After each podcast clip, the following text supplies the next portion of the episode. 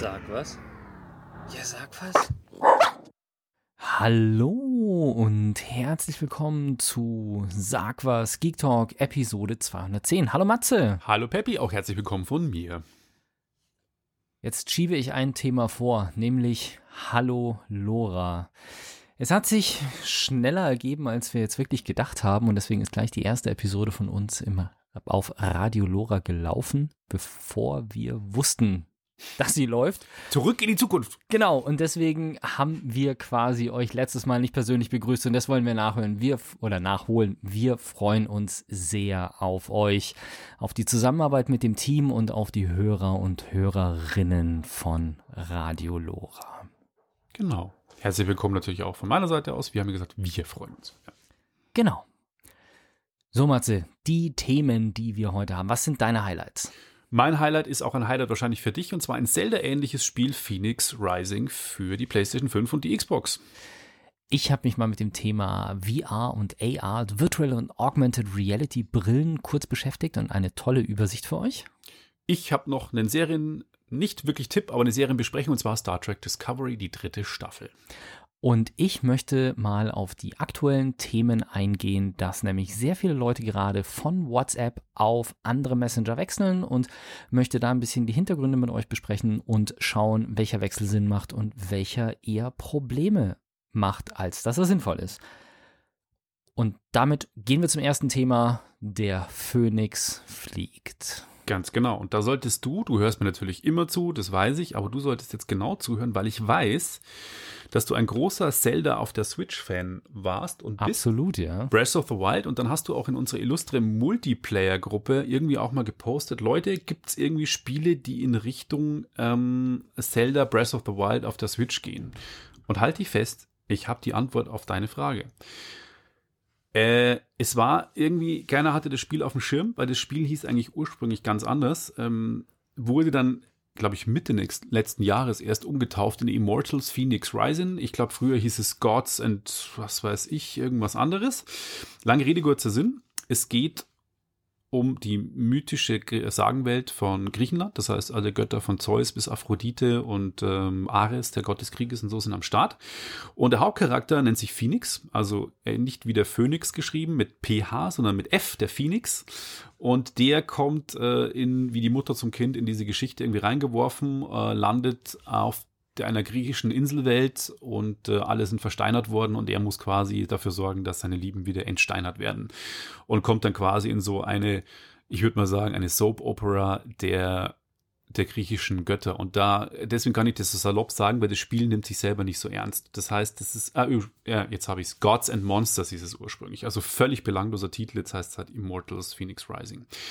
Und ähm, es ist ein Action Adventure wenn man jetzt gleich wieder abwinkt und sagt, oh, das ist wieder der x-te Ubisoft ähm, Open World Kram, ja, es sind Ubisoft Open World Elemente drin. Es ist auch das Team von Ubisoft, glaube ich, Quebec, ja genau, ähm, die haben das Spiel entwickelt, die ursprünglich auch verantwortlich waren für Assassin's Creed Odyssey. Das heißt, da ist auch die Verbindung zum griechischen Mythologie-Hintergrund und äh, die haben aber ein cooles Zelda also fast schon dreisten Zelda-Klon draus gemacht und das merkt man an verschiedenen Stellen. Aber ich habe gerade vorhin schon gesagt, das Spiel nimmt sich selber nicht so ernst. Das heißt, man kann jetzt kein toughes Assassin's Creed mit der bösen Handlung erwarten, sondern es ist keine Comic-Grafik, aber es ist eher eine bunte Grafik. Ähm, die Animationen sind eher comicartig. Es ist eher so Nintendo-esque, ne? Ganz also nicht genau. so realistisch, sondern Nintendo-esker einfach. Also die Detailtreue. Ich habe tatsächlich schon Gameplays dazu angeschaut, weil ich das, äh, weil ich Werbung dafür bekommen habe auf YouTube und ah, mir haben dann habe ich getargetet. genau und habe mir dann Gameplays angeschaut. Also ich glaube, es wäre eines der Spiele, das ich kaufen würde, wenn ich jetzt ein, ein Spiel kaufen würde. Und tatsächlich, aber ja, ich glaube so Comic, äh, Nintendo-esque kann man es ganz gut beschreiben. Genau. Ähm, ist, wie schon auch gerade zum zweiten, dritten Mal erwähnt, jetzt, es, es nimmt sich selber nicht so ernst. Deswegen hatte ich am Anfang auch so ein bisschen Problem mit dem Spiel, weil die Geschichte beginnt, dass Zeus und, jetzt muss ich überlegen, wie heißt der Typ, dessen Leber gefressen wurde? Oh Mann, wie heißt denn der Typ? Äh, dessen Leber gefressen wird. Prometheus. Ja, Prometheus. in der griechischen Mythologie. Ist der mit dem Feuer. Ja, das ist der Prometheus, der ist quasi an einem Felsen angebunden, Mhm. da ist das Feuer und da kommt immer ein Adler und frisst ihm die Leber weg. Das ist äh, ziemlich krass, aber die Griechen haben solche Geschichten gehabt. Genau. Und die Sisyphus beiden- war das mit dem Stein und Prometheus Genau. war der mit dem, mit der, mit der Leber, ja. Und die beiden unterhalten sich halt immer, erzählen quasi die Geschichte von Phoenix als, als eine Rückblende. Also der, der Prometheus erzählt Zeus diese Geschichte. Und man hört dann quasi aus dem Off immer, dass er sagt, langweilig, ach was, die Geschichte geht noch weiter? Und dann erzählt er, und dann hat der Phoenix das und das gemacht. Und das ist dann schon immer so ein bisschen, ähm, ja, halt einfach wie so ein, so ein pseudo-lustiger Off-Kommentar, wo ich mir denke, naja, ist mal ist ein anderer Aspekt, anstatt immer so auf ultra realistisch und hart zu machen.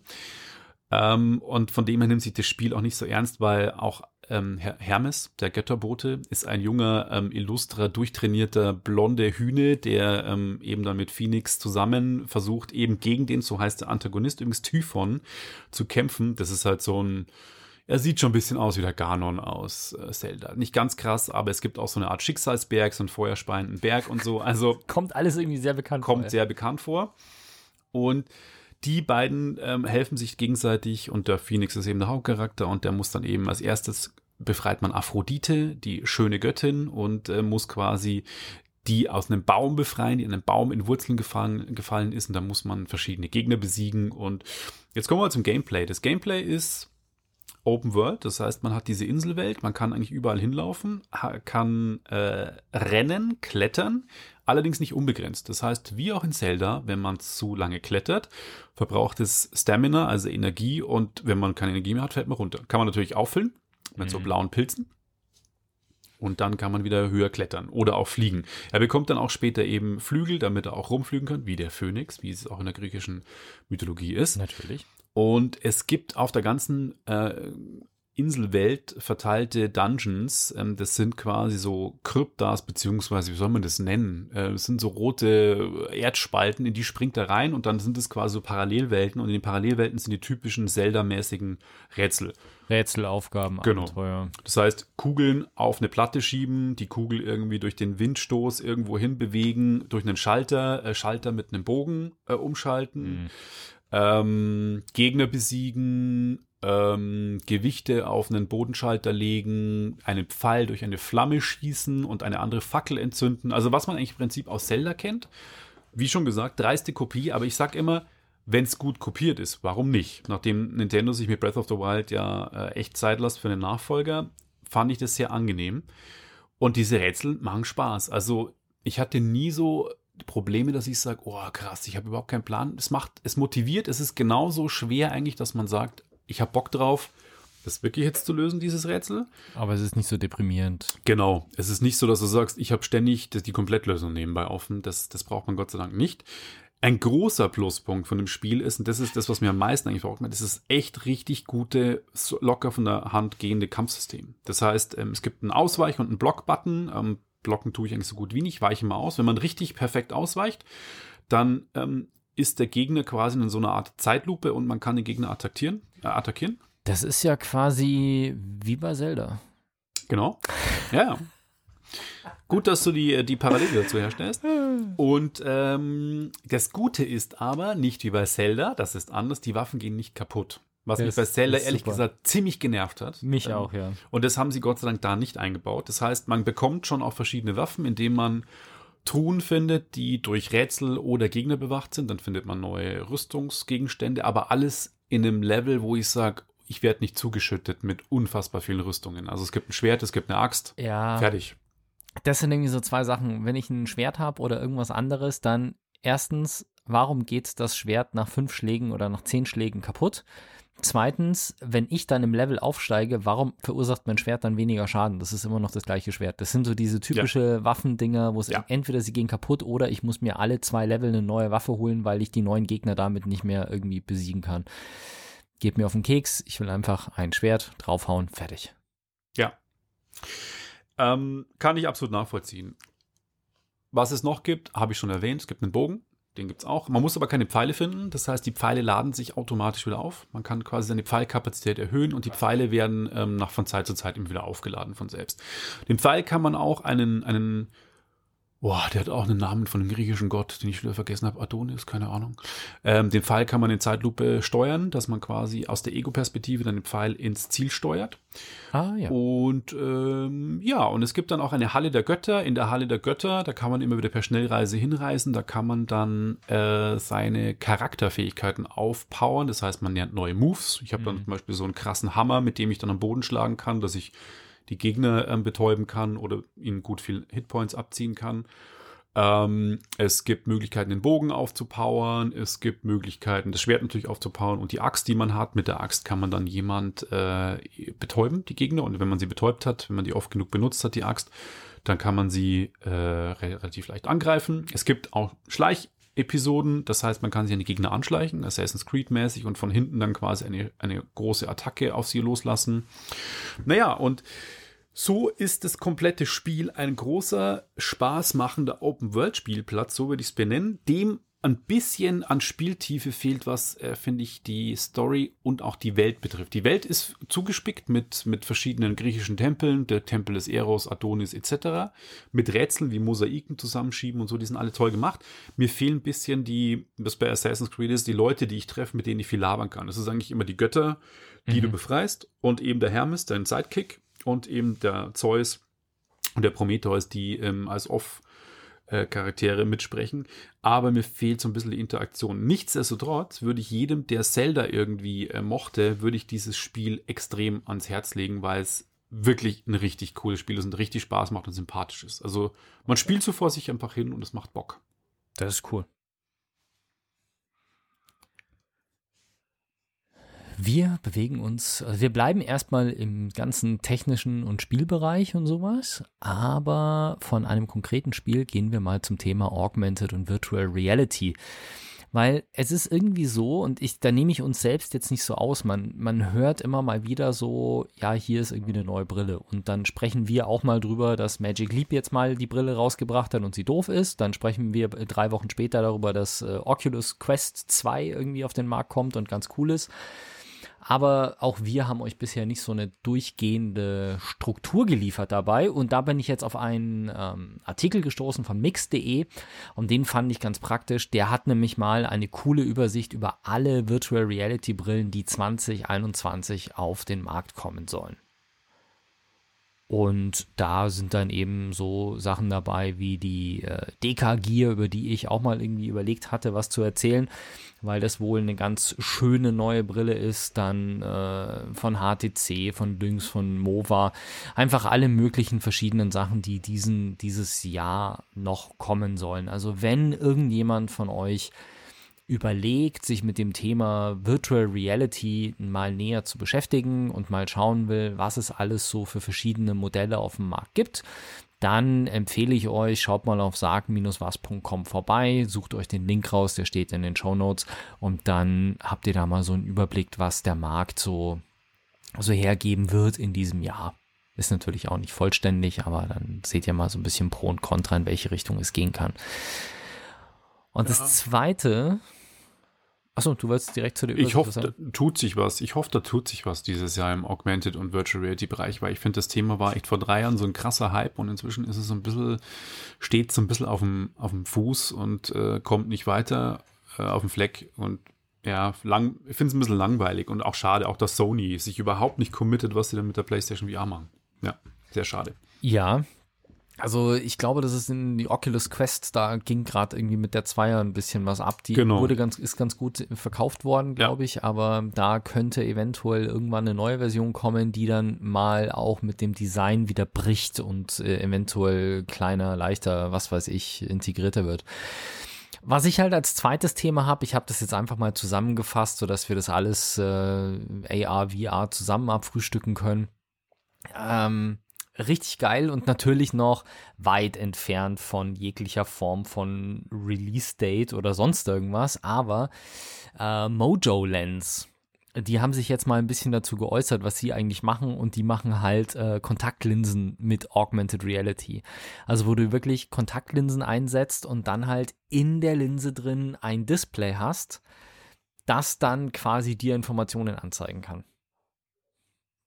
Das ist schon, Das ist schon nochmal eine andere Hausnummer. Ist aber das, das Ding, das auf die, auf die Netzhaut projiziert, ist das nicht, oder? Aber da habe ich vor ein paar Tagen was gelesen. Das ist das nicht. nee, oder? auf die Netzhaut projizieren ja also, also- unter anderem diese Magic Genau, also Leap, die es nie gab. auf der auf die Netzhaut projizieren ist ja eine Technik, aber nee, nee, das ist wirklich eine Kontaktlinse, die du dir auch wirklich einsetzt, weil diese Netzhautprojektionsdinger sind ja normal so wie damals die Google Glass, die du quasi vor auf der wie eine Brille auf hast und dann hast du irgendwo einen kleinen Spiegel und der Laser sitzt quasi im Rahmen oder im Bügel projiziert auf einen Spiegel und von dem Spiegel projiziert er dir dann auf die Netzhaut. Oder der sitzt direkt oben am Brillenrahmen und projiziert dir auf die Netzhaut. Aber das ist wirklich eine Kontaktlinse, die du einsetzt.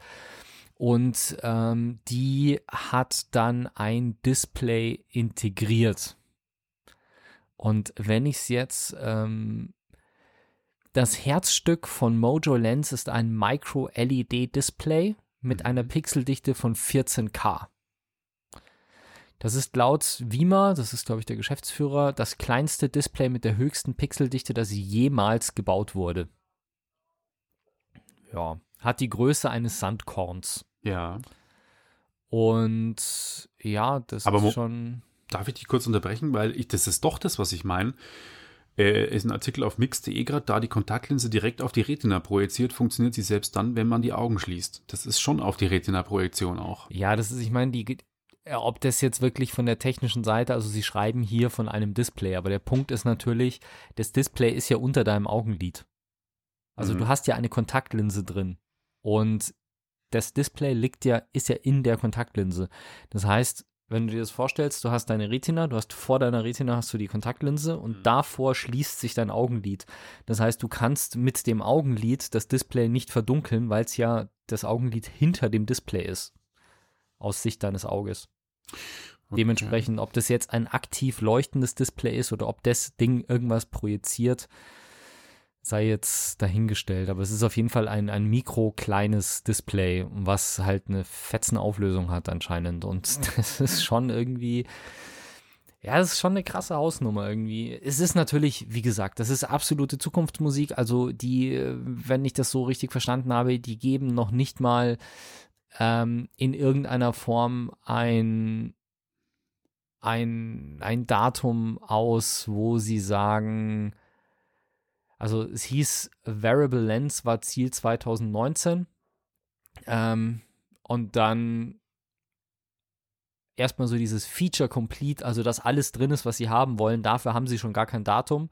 Und First Product, also wann es als ähm, verschreibungsfähiges Medika ähm, Produkt auf den Markt kommt, ähm, weil sowas ja dann auch zu, hier mit Zulassung durch die US-Arzneimittelbehörde und so weiter, dafür sind noch gar kein, nicht mal Daten geplant anscheinend von Mojo. Also das ist alles noch Zukunftsmusik. Aber ich finde es einfach cool, dass es dahin geht, weil das ist, wie soll ich sagen, gut, einerseits hätte ich einfach gerne mal geile, äh, eine geile Brille, die irgendwie vernünftig tragbar ist, den ganzen Tag hält und mir so ein bisschen Informationen einspielt, weil meine Brille trage ich sowieso. Ich bin nicht so der Kontaktlinsen-Fan. Aber schauen wir mal, was dann so passiert. Und ob das kommt oder ob das wie Magic Leap ein kompletter Reinfall wird oder ob sie vorher pleite gehen oder, oder, oder. Da kann noch viel passieren, bis die Dinger wirklich auf den Markt kommen. Du Ja. schaust du gebannt auf dein iPad. Ja, weil ich, noch- ich habe nämlich bei Four Players auch drüber gelesen, weil die hatten auch einen Artikel darüber und ähm, anscheinend gibt es dann Gesten, Kommandos zum Ausschalten von dem Display, weil es im Prinzip ja die ganze Zeit auf dein Auge projiziert.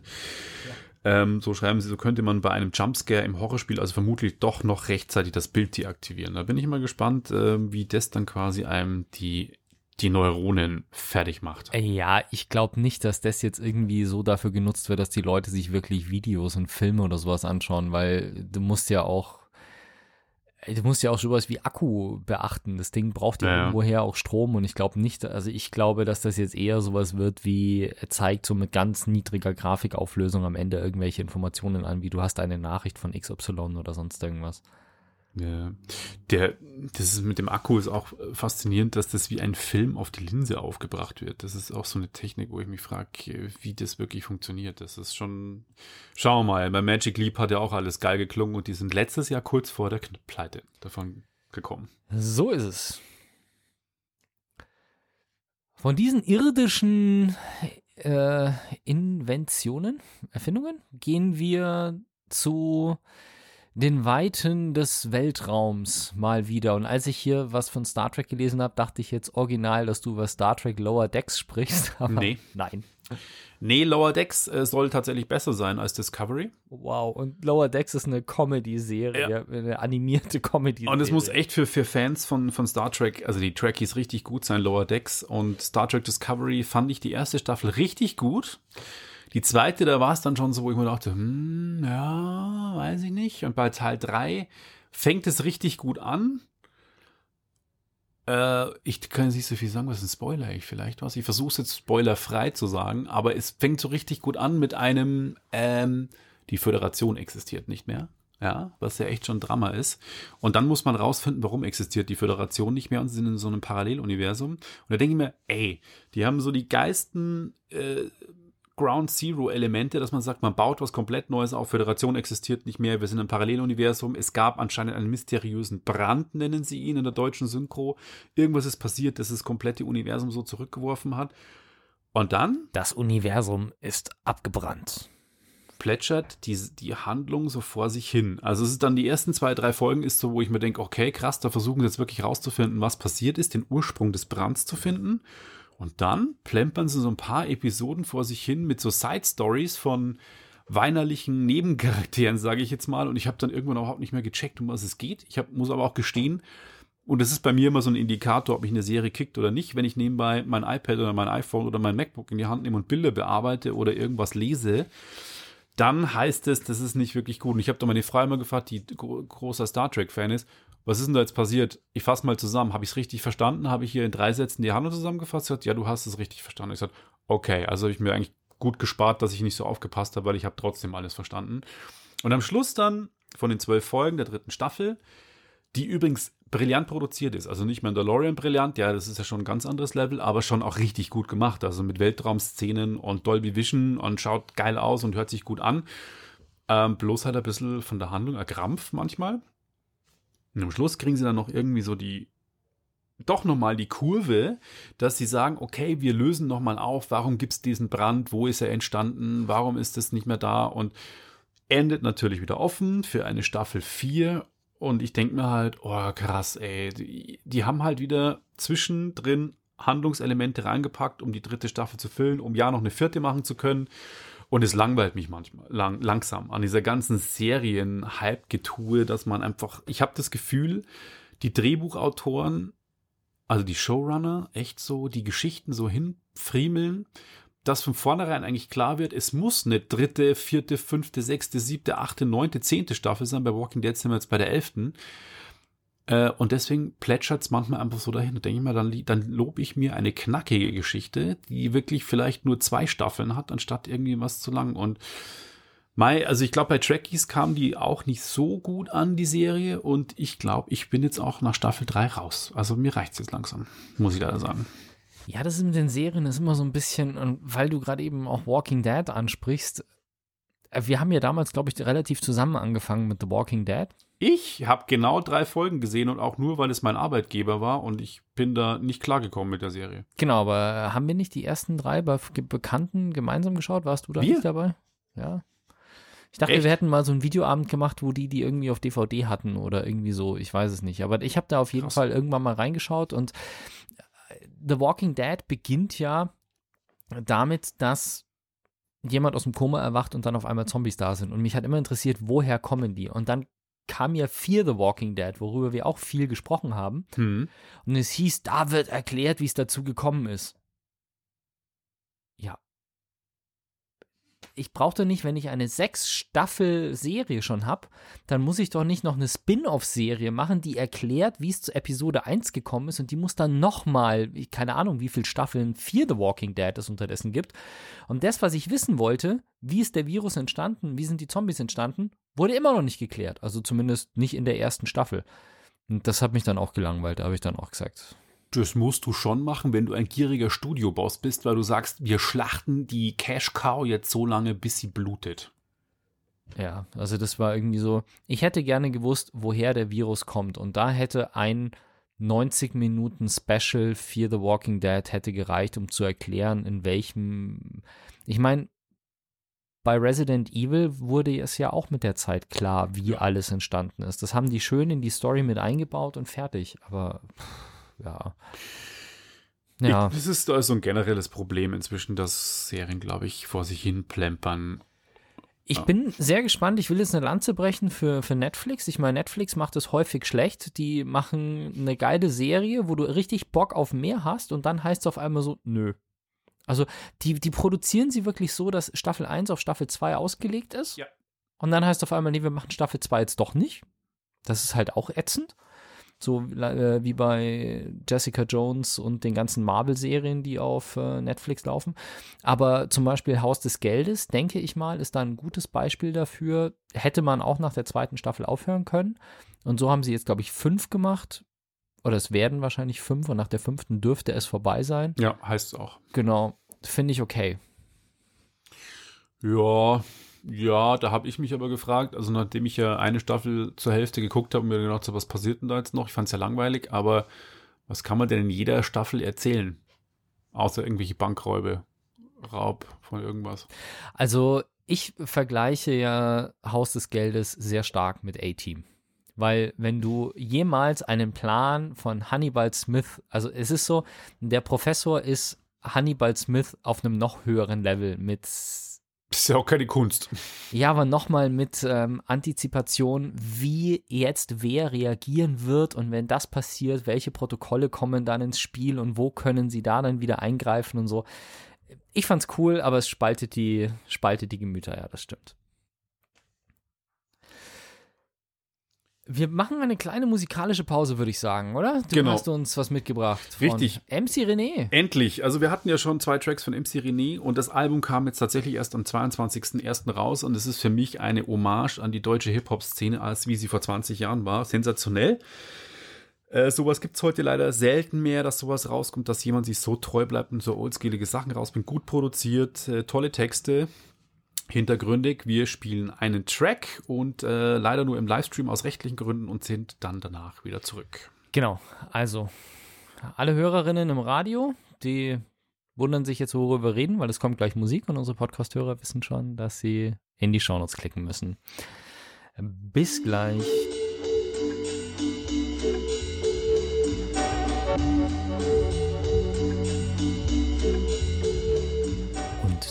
Sind wir wieder. Richtig. Wir waren gerade mit MC René beschäftigt. Das neue Album Irgendwas stimmt kam am 22.01. Unterstützt den jungen, netten Mann. Der hat wirklich ein gutes Album abgeliefert und ich habe es in den Show Notes auch verlinkt. Und äh, wir widmen uns nach Hip-Hop aber der Windenergie. Genau, Windkraft. Ich bin ja ein großer Fan von erneuerbaren Energien. Wir haben auch eine Photovoltaikanlage auf das Haus meiner Eltern gebaut und ich bin, also sowohl meine Eltern als auch ich sind äh, hellauf begeistert von dem Ding. Die andere Alternative, die sich relativ leicht umsetzen lässt, wenn auch bei Privathaushalten nicht so verbreitet wie äh, Solar oder Photovoltaik, ist die Windenergie.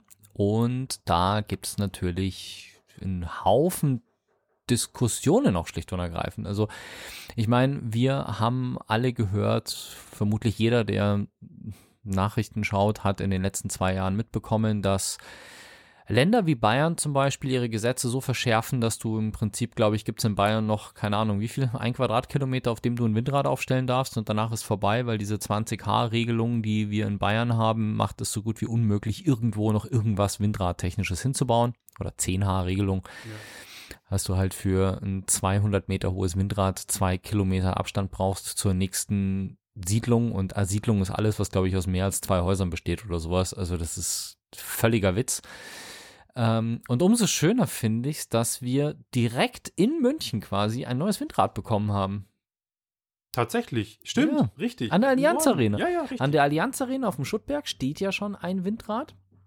Und also jetzt mal ganz im Ernst, dieses Windrad steht da an einem Autobahnkreuz. Also das kann niemanden kann es da stören. Es steht auf einem Haufen Müll. Ja. Irgendjemand klopft hier im Studio, aber ja. das ist nicht für uns. Nebenan. Ähm, es steht auf einem Haufen Müll. Mitten an, einem Autobahnkreuz. Also da kann es wirklich niemanden stören. Und es schaut geil aus einfach. Ich finde. Windräder schauen einfach geil aus. Und wenn die so auf so einem Feld stehen oder sowas, so umgeben von Wald, der natürlich nicht extra für das Windrad abgeholzt worden ist, sondern vorm Wald. Wir haben ja auch schon Videoaufnahmen von dem Windrad machen dürfen. Fand ich auch ist einfach ein genialer Anblick. Vor allem, wenn du da mal so davor stehst, wie riesig diese Teile sind. Und jetzt ist es schlicht und ergreifend so, das geht jetzt in den Test.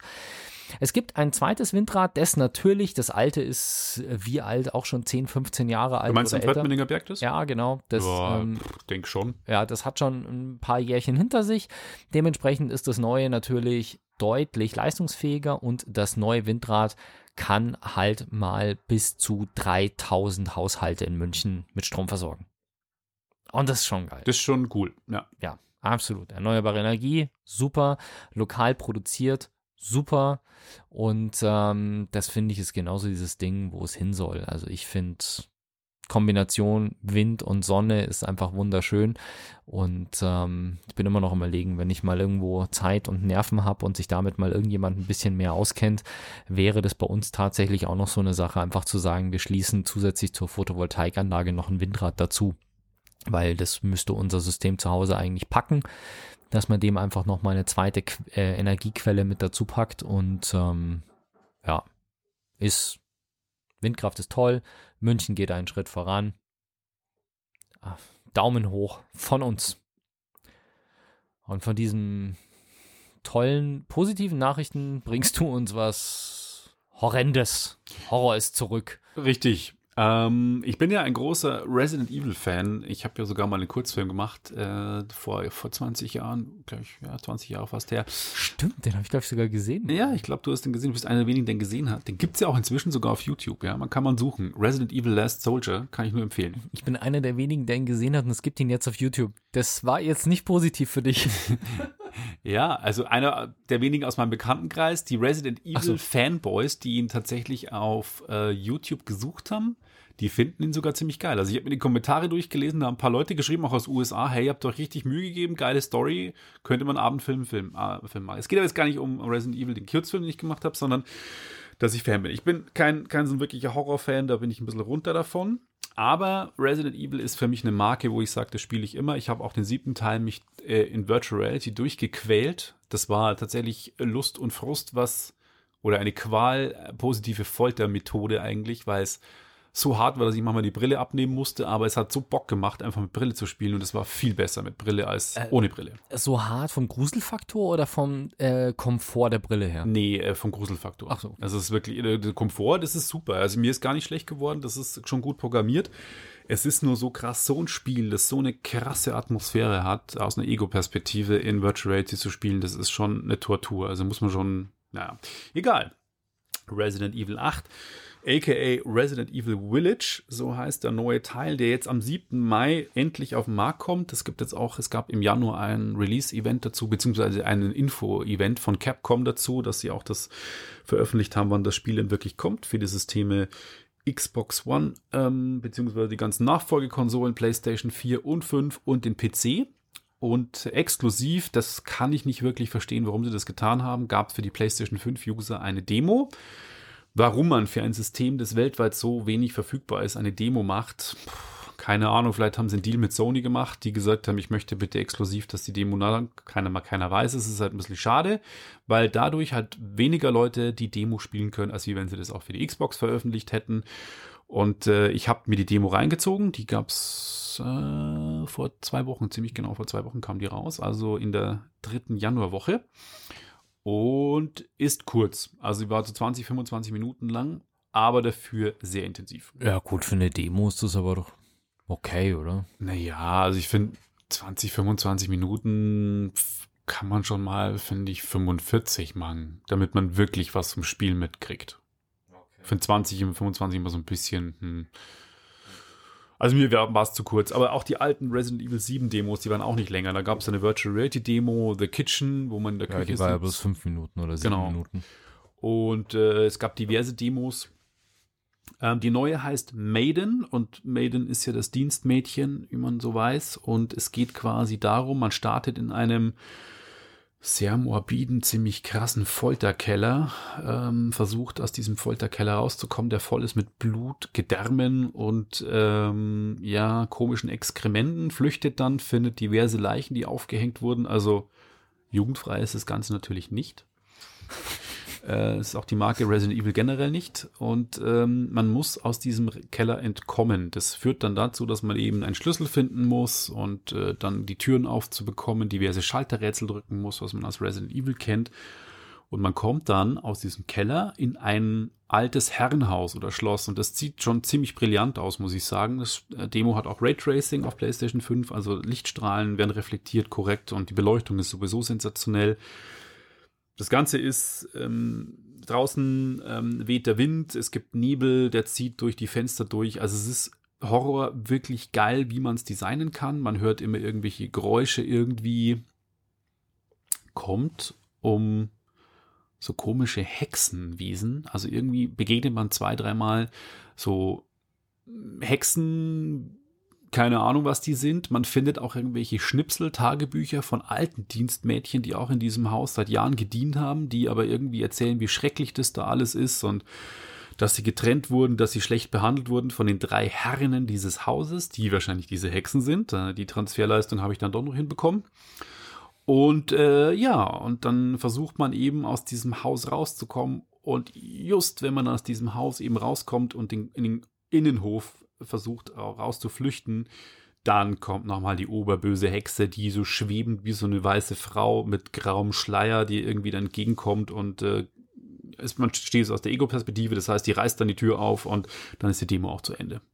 Das heißt, das ist noch der Abschluss Jump, Jumpscare, äh, Schreckenseffekt. Äh, ich fand die Demo super intensiv, aber wie schon erwähnt, viel zu kurz leider hätte gleich wieder Bock gehabt. Ich würde das Spiel, wenn ich es jetzt kaufen könnte, sofort kaufen und sofort spielen und alles stehen und legen lassen. Aber nur bei Tageslicht. Nicht nee. im Dunkeln. Nee. Weil ähm, es schon, nee, das macht die Atmosphäre kaputt. Tageslicht. Du musst es schon, es muss, klar ist es krass, es reißt einen schon, aber du musst es schon in der geilen Atmosphäre spielen, mit gut aufgedrehten Kopfhörer, sagen sie auch, äh, oder mit geiler Anlage. Ich hoffe, dass es wieder Dolby Atmos Sound hat, wie Resident Evil 2 damals äh, das Remake, äh, weil das ist, es wirkt einfach so geil. Das sind einfach, ich werde diverse Resident Evil Schockeffekte mein ganzes Leben lang nicht vergessen. Ob das jetzt gut oder schlecht ist, kann ein Psychologe für mich entscheiden, aber äh, ich finde es einfach intensiv und geil. Und ich bin auch gespannt, wie sie dieses Dorf und dieses alte Herrenhaus in die Geschichte mit dem Biotech-Virus da wieder in Einklang bringen. Das schaffen sie ja doch immer irgendwie. Das wäre jetzt gerade meine Frage gewesen, weil das klingt jetzt irgendwie so gar nicht nach dem, was ich mit, mit ähm, Resident Evil verbinde. Diese ganze Zombie-Virus-Horror-Geschichte. Da klingt ja, jetzt altes Haus mit Hexen irgendwie nicht so danach. Es war ja bei Resident Evil 7 genauso. Da war es ja irgendwie so, dass irgendwie ein, ein Reporter-Team verschwunden gegangen ist, die alte Haunted Houses äh, versuchen zu filmen mit ihrer Fernsehshow. Die verschwinden dann da. Und da denkst du dir auch, das ist so eine, so eine Psychofamilie, die in so einer alten Farm in Louisiana, glaube ich, wohnt, in so Sümpfen.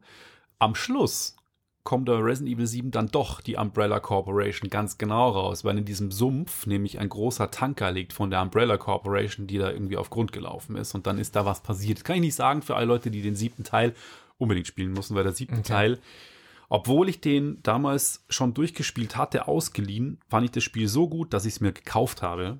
Ähm, weil ich es einfach so gut fand. Ich wollte dieses Spiel in der Sammlung haben. Das ist für mich eines der besten Spiele, was ich die letzten zehn Jahre gespielt habe, Resident Evil 7. Ah, okay. Ja, Genau, und Resident Evil 8 hoffentlich schlägt in die gleiche Kerbe und wird hoffentlich genauso gut werden. Und ich hoffe, dass die Demo soll auch im Frühjahr noch für die anderen Systeme kommen. Dann können auch noch mehrere User hoffentlich das spielen. Grandios. Hast du noch mehr zu Horror zu sagen? Nee. Dann muss ich dich jetzt ausfragen. Okay. Welchen Messenger benutzt du hauptsächlich? WhatsApp. Genau, mit denen schreiben wir ja auch. Du bist Apple-Nutzer, deswegen gehe ich davon aus, dass du auch den einen oder anderen iMessage-Kontakt hast, oder? Ja.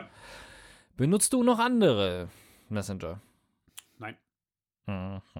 Okay, das, äh, ja, das ist jetzt, das ist jetzt interessant, weil WhatsApp war ja früher mal unabhängig und wurde dann von Facebook gekauft.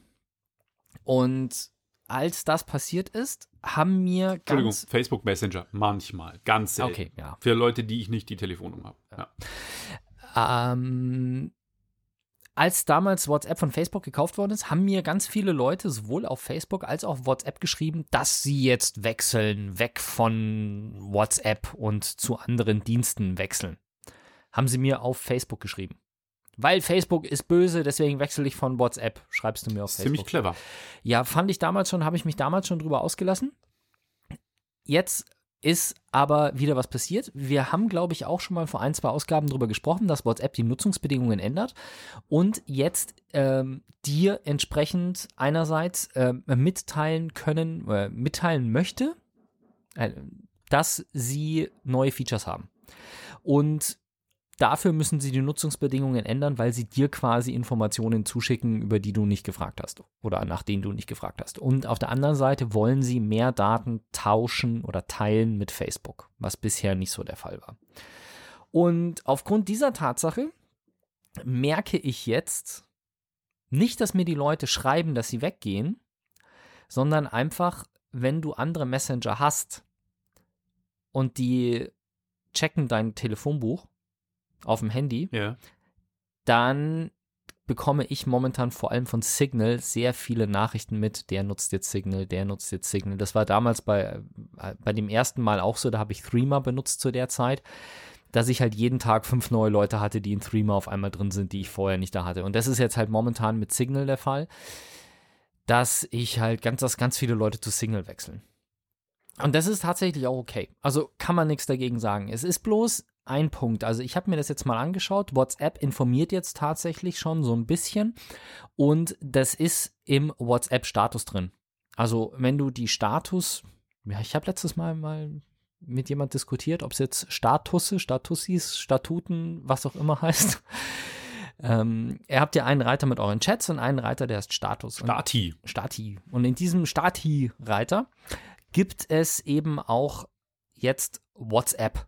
Und da kannst du draufklicken und dann erzählt dir halt WhatsApp über Statusnachrichten, was sie so an Informationen mitteilen wollen. Es ist nicht so, dass du jetzt auf einmal einen Chat hast, wo WhatsApp dir irgendwas ähm, reindrückt. Aber wir müssen jetzt einfach mal die Kirche im Dorf lassen. Was kann WhatsApp sehen von deiner Kommunikation? Wenn wir zwei miteinander schreiben, dann weiß WhatsApp, dass wir miteinander schreiben. Das ist durchaus richtig. Die wissen, wie oft wir schreiben und wann wir schreiben. Aber die wissen nicht, was wir schreiben. Genau. Das ist der entscheidende Punkt.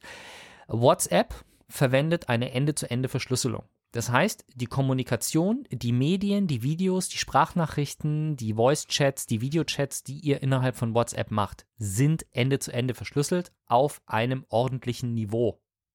Und zwar auf dem Niveau von Signal. Das heißt, die Sicherheit der Kommunikation ist bei WhatsApp und Signal die gleiche. Der Unterschied ist, dass die Metadaten der Kommunikation, also wer mit wem wie oft, dass diese Informationen bei WhatsApp mit Facebook geteilt werden. Ja, das ist nicht gut, aber es geht nicht darum, dass es geht nicht um den Inhalt der Nachrichten, sondern nur um die Metadaten. Das heißt, jeder, der zu zu Signal wechselt von WhatsApp, das ist völlig in Ordnung. Signal ist der sicherste, beste Messenger, den es gibt. Wo es schwierig wird, ist, wenn wir über Dienste wie Threema und Telegram reden. Weil Threema verwendet halt Verschlüsselungsprotokolle, die nicht wirklich als sicher gelten. Das heißt, wenn mich jetzt nicht alles täuscht, ich glaube, bei Threema war es so, bitte, wenn es ist, korrigiert mich, wenn ich falsch liege. Aber wenn ich das richtig im Kopf habe, verwendet Threema ein bekanntes Protokoll, das aber schon etwas älter ist und dementsprechend gibt es dafür schon Hacks. Bei, Threema, äh, bei Telegram ist es anders. Und ich habe euch einen Artikel von chip.de verlinkt, der das alles mal sehr genau aufschlüsselt. Bei Telegram ist es so, dass erstens also es heißt immer, Telegram ist ein Open Source Messenger. Sprich, die, der Code ist öffentlich und jeder kann sich den Code anschauen. Das stimmt, aber nur für den Chat-Client, den du auf deinem Telefon hast. Diese Codes sind öffentlich. Was nicht öffentlich ist, ist der Code, der auf dem Server läuft, die Verschlüsselung, die sie verwenden. Und nur wenn so ein Sicherheitssoftware öffentlich ist, können auch andere Leute die überprüfen. Das heißt, Telegram, erstens mal, Telegram verschlüsselt nur, wenn ihr es explizit einstellt über einen geheimen Chat. Wenn ihr das nicht macht, sind die Chats auch nicht Ende zu Ende verschlüsselt, was bei WhatsApp und Signal Standard ist. Dann ist die Art der Verschlüsselung geheim, sprich keiner weiß, ob die wirklich gut ist und wie leicht sie zu knacken ist. Der Servercode ist bei Telegram nicht öffentlich. Telegram kommt aus Russland, ist ein russisches Unternehmen, was jetzt auch unbe nicht unbedingt so genial ist. Und wir wissen nicht mal anscheinend genau, wo der Server oder die Server von Telegram überhaupt stehen. Also wenn ihr wechseln wollt von WhatsApp, ich gehe davon aus, dass ihr in einem halben Jahr spätestens wieder bei WhatsApp seid, weil schlicht und ergreifend, es war immer so, WhatsApp ist der größte Messenger und ihr benutzt den Messenger, wo eure Freunde sind. Und spätestens, wenn irgendjemand kommt und sagt, ich habe nur WhatsApp, ich will nicht wechseln, benutzt ihr auch wieder WhatsApp. Ganz genau. Und dann schleicht sich das wieder ein. Aber letzten Endes, wenn ihr wechseln wollt, weg von, äh, weg von WhatsApp, tut es. Aber geht zu Signal bitte. Und sagt es auch euren Freunden.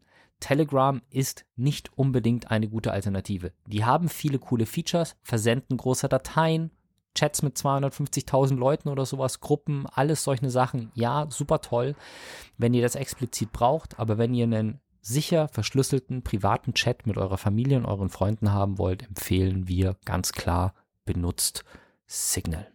Interessant fand ich, äh, weil du sagst, viele Leute haben dich äh, kontaktiert oder gesagt, sie, sie haben jetzt sich äh, woanders hin bewegt. Ich erinnere mich noch an die Google Plus äh, Facebook-Geschichte, wo viele Leute ihr Facebook-Profil runtergefahren haben und Bilder gepostet haben, äh, I have moved und dann zu Google Plus gegangen sind. Google Plus gab es nicht mehr. Und was haben sie dann Google Plus gemacht? Nix. Also es ist dann, ich finde es immer schwierig, dieser Aktionismus, der jetzt auf WhatsApp das Gebäsche ist. Und ich gebe dir recht, wahrscheinlich kommen sie wieder alle zurück in ein paar Wochen.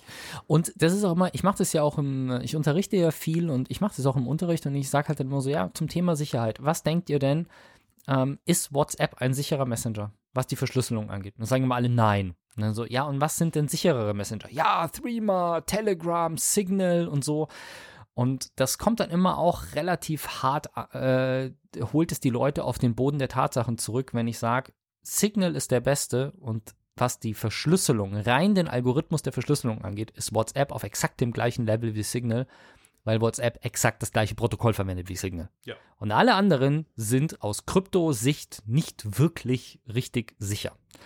Und das äh, verwundert die Leute meistens sehr. Und dann müssen wir eben auch noch das Thema Datenschutz aufnehmen. Signal ist, was den Datenschutz angeht, natürlich wohl Welten besser als WhatsApp, weil nicht Facebook dahinter steht.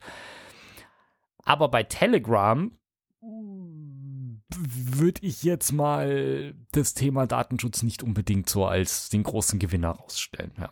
Ich benutze übrigens auch noch Viber, aber pff, ja, mal kann ich jetzt so detailliert nichts dazu sagen. Ich habe halt einen Kontakt, der Viber nutzt und habe ich den halt auch.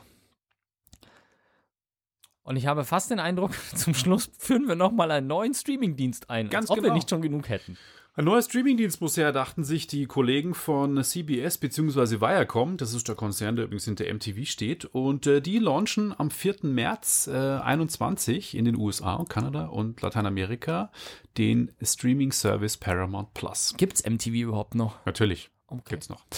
Und ähm, ja, was ist äh, Paramount Plus? Kommt natürlich aus dem nicht, nicht aus dem Nichts, sondern gab es früher schon. Der hieß früher CBS All Access. Das war quasi in den USA der VOD-Service, wo zum Beispiel eben auch Star Trek Discovery auch gelaufen ist. Das heißt, alle Sachen, die auf CBS gelaufen sind, eben wo Star Trek läuft, wurden auf CBS All Access ähm, äh, ausgewertet. Und jetzt ist es so, dass eben der Service in Paramount Plus umgenannt wird, weil man muss ein Plus reinpacken. Es gibt auch Discovery Plus, startet es auch vom Discovery Channel. Es gibt auch Disney Plus. Disney Plus gibt es auch noch, Fox Plus gab es auch, NetGeo Plus gab es auch, gibt es alles jetzt nicht mehr. Ähm, und auf jeden Fall äh, schauen wir mal. Äh, interessant wird es trotzdem, weil in Deutschland wird auch wie die Kollegen von Warner, die haben ja auch in den USA einen Streaming-Service gestartet, der nennt sich HBO Max. Da steckt auch der Warner-Konzern dahinter. Der ist auch in Deutschland noch nicht gestartet, weil in Deutschland hat man noch einen Deal mit HBO und ähm, mit, mit Sky. Das heißt, alle HBO-Serien wie Game of Thrones und äh, wie sie alle heißen, die werden ja auf Sky ausgewertet. Wenn diese Verträge aber auch auslaufen, dann wird wahrscheinlich auch HBO Max in Deutschland starten. Bei Paramount ist genau das gleiche Thema, allerdings nicht mit Sky, sondern es gibt eben Verträge mit Amazon, Netflix, ähm, die im Moment die Inhalte von, äh, von, von CBS All Access bzw. Paramount Plus haben. Also Star Trek Picard ist eine Serie, die auf Amazon Prime ist oder Star Trek Discovery, die sind eben alle auf den Streaming-Services. Deswegen macht es keinen Sinn, wenn diese großen Serien in Deutschland alle lizenziert sind an die Services, dass man die irgendwie dann keinen eigenen Service startet. War es nicht jetzt bei HBO, war das nicht HBO Plus äh, mit Wonder Woman 1984? Ja, da haben sie, weil. Weil ähm, das war ja jetzt mal gerade so der, also das ist ja der, der Mega-Abfuck gerade. Ja, das, das Thema war halt einfach das Tenet, was ein Warner-Titel war, der neue Christopher Nolan-Film. Der ist ja im Kino leider im Box-Office relativ gefloppt. Das hat dazu geführt, dass Warner gesagt hat, oder beziehungsweise ATT steht ja dahinter, der amerikanische Telekommunikationskonzern, dass wir ändern die Strategie. Wir machen nicht mehr die Kinoauswertungen wie bisher, sondern packen alles in die Kinos, was vorher im Kino geplant ist, jetzt sofort auf den Streaming-Service. Wegen Corona. Kann ich irgendwo verstehen. Und Wonder Woman wurde eben dann am ersten Weihnachtsfeiertag, am 25. in den USA veröffentlicht. 1984 heißt der übrigens, der Film muss auch ziemlich scheiße sein, was ich gehört habe. Also Hab richtig ich auch scheiße. gehört, ja. Ja. Kritiken sind vernichtend. Ähm, ja, Mai, das ist halt jetzt gerade ein Problem. Die Streaming-Services boomen dadurch halt, dass die Corona-Pandemie die Kinos lahmlegt. Ja. Ja, aber der Fuck-up ist halt, es gibt die nur auf HBO Plus. ja. Oder HBO Plus. Na, der, ne? kannst du den nicht jetzt irgendwie auch aus, in, in T-Wort-Services kaufen, wie Amazon und so und iTunes? Ich bin mir nicht sicher. Also er war auf jeden Fall, musste man in Deutschland deutlich länger auf diesen Film warten, wenn er denn jetzt schon verfügbar ist. Aber in den USA gab es halt so, ich bin dann auch so, hey, cool, Weihnachten, Familie ist vorbei, ich kann nach Hause und kann mir Wonder Woman 1984 angucken. Und dann so, ja, okay, Moment mal, wo guckst du den jetzt eigentlich? Ja. Weil, ist er in Deutschland schon verfügbar? Ich äh, versuche gerade, ähm, ich habe ihn jetzt noch nicht gefunden. Erzähl du weiter von, von Paramount, was dir da noch auf der Seele liegt. Ähm, nur einfach noch ganz kurz, ähm, wir müssen dann eigentlich auch zum Schluss kommen. Ähm, ja, zwei, drei Minuten haben wir noch. Und zwar, äh, ja, es gibt äh, die Shows von Showtime, das ist ein Pay-TV-amerikanisches, CBS, BET, MTV, Comedy Central, Smithsonian und Nickelodeon. Die werden alle auf Paramount äh, Plus äh, beinhalten, äh, beinhaltet sein, wo auch SpongeBob zum Beispiel dabei ist, was ja schon irgendwie ziemlich kult ist und ähm, deswegen könnten sie schon ein paar Abonnenten generieren mit den Inhalten, die sie haben. Paramount hat auch Filme wie Top Gun am Start, also schauen wir mal, was kommt. Also, wer streamt es? Wer streamt.es zeigt Wonder Woman 1984 bei keinem einzigen der unterstützten VOD-Dienste an. Und Ja. die haben ja auch Bezahldienste mit drin, also wo du den Film einzeln kaufen kannst, wie Google Plus oder Google und, und so weiter. Also, es ist halt Ja. echt einfach eine blöde Nummer, weil der Film läuft halt seit unterdessen eineinhalb Monaten fast in den USA.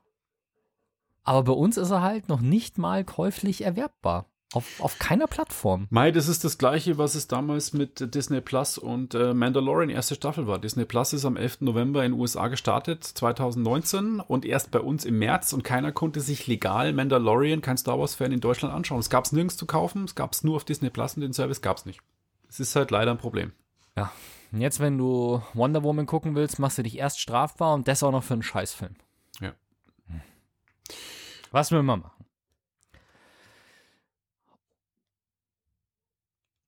Und damit würde ich sagen, haben wir es für heute. Ganz genau. Vielen Dank fürs Zuhören und bis zum nächsten Mal. Bis dann. Ciao, ciao.